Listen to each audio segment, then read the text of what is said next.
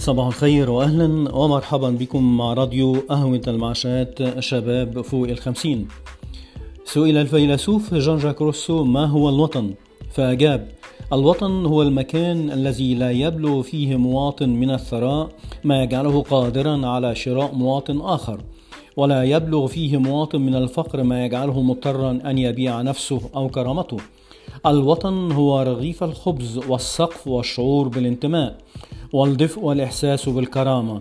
ليس الوطن أرضا فقط ولكنه الأرض والحق معا. فإن كانت الأرض معهم فليكن الحق معك. الوطن هو حيث يكون المرء في خير.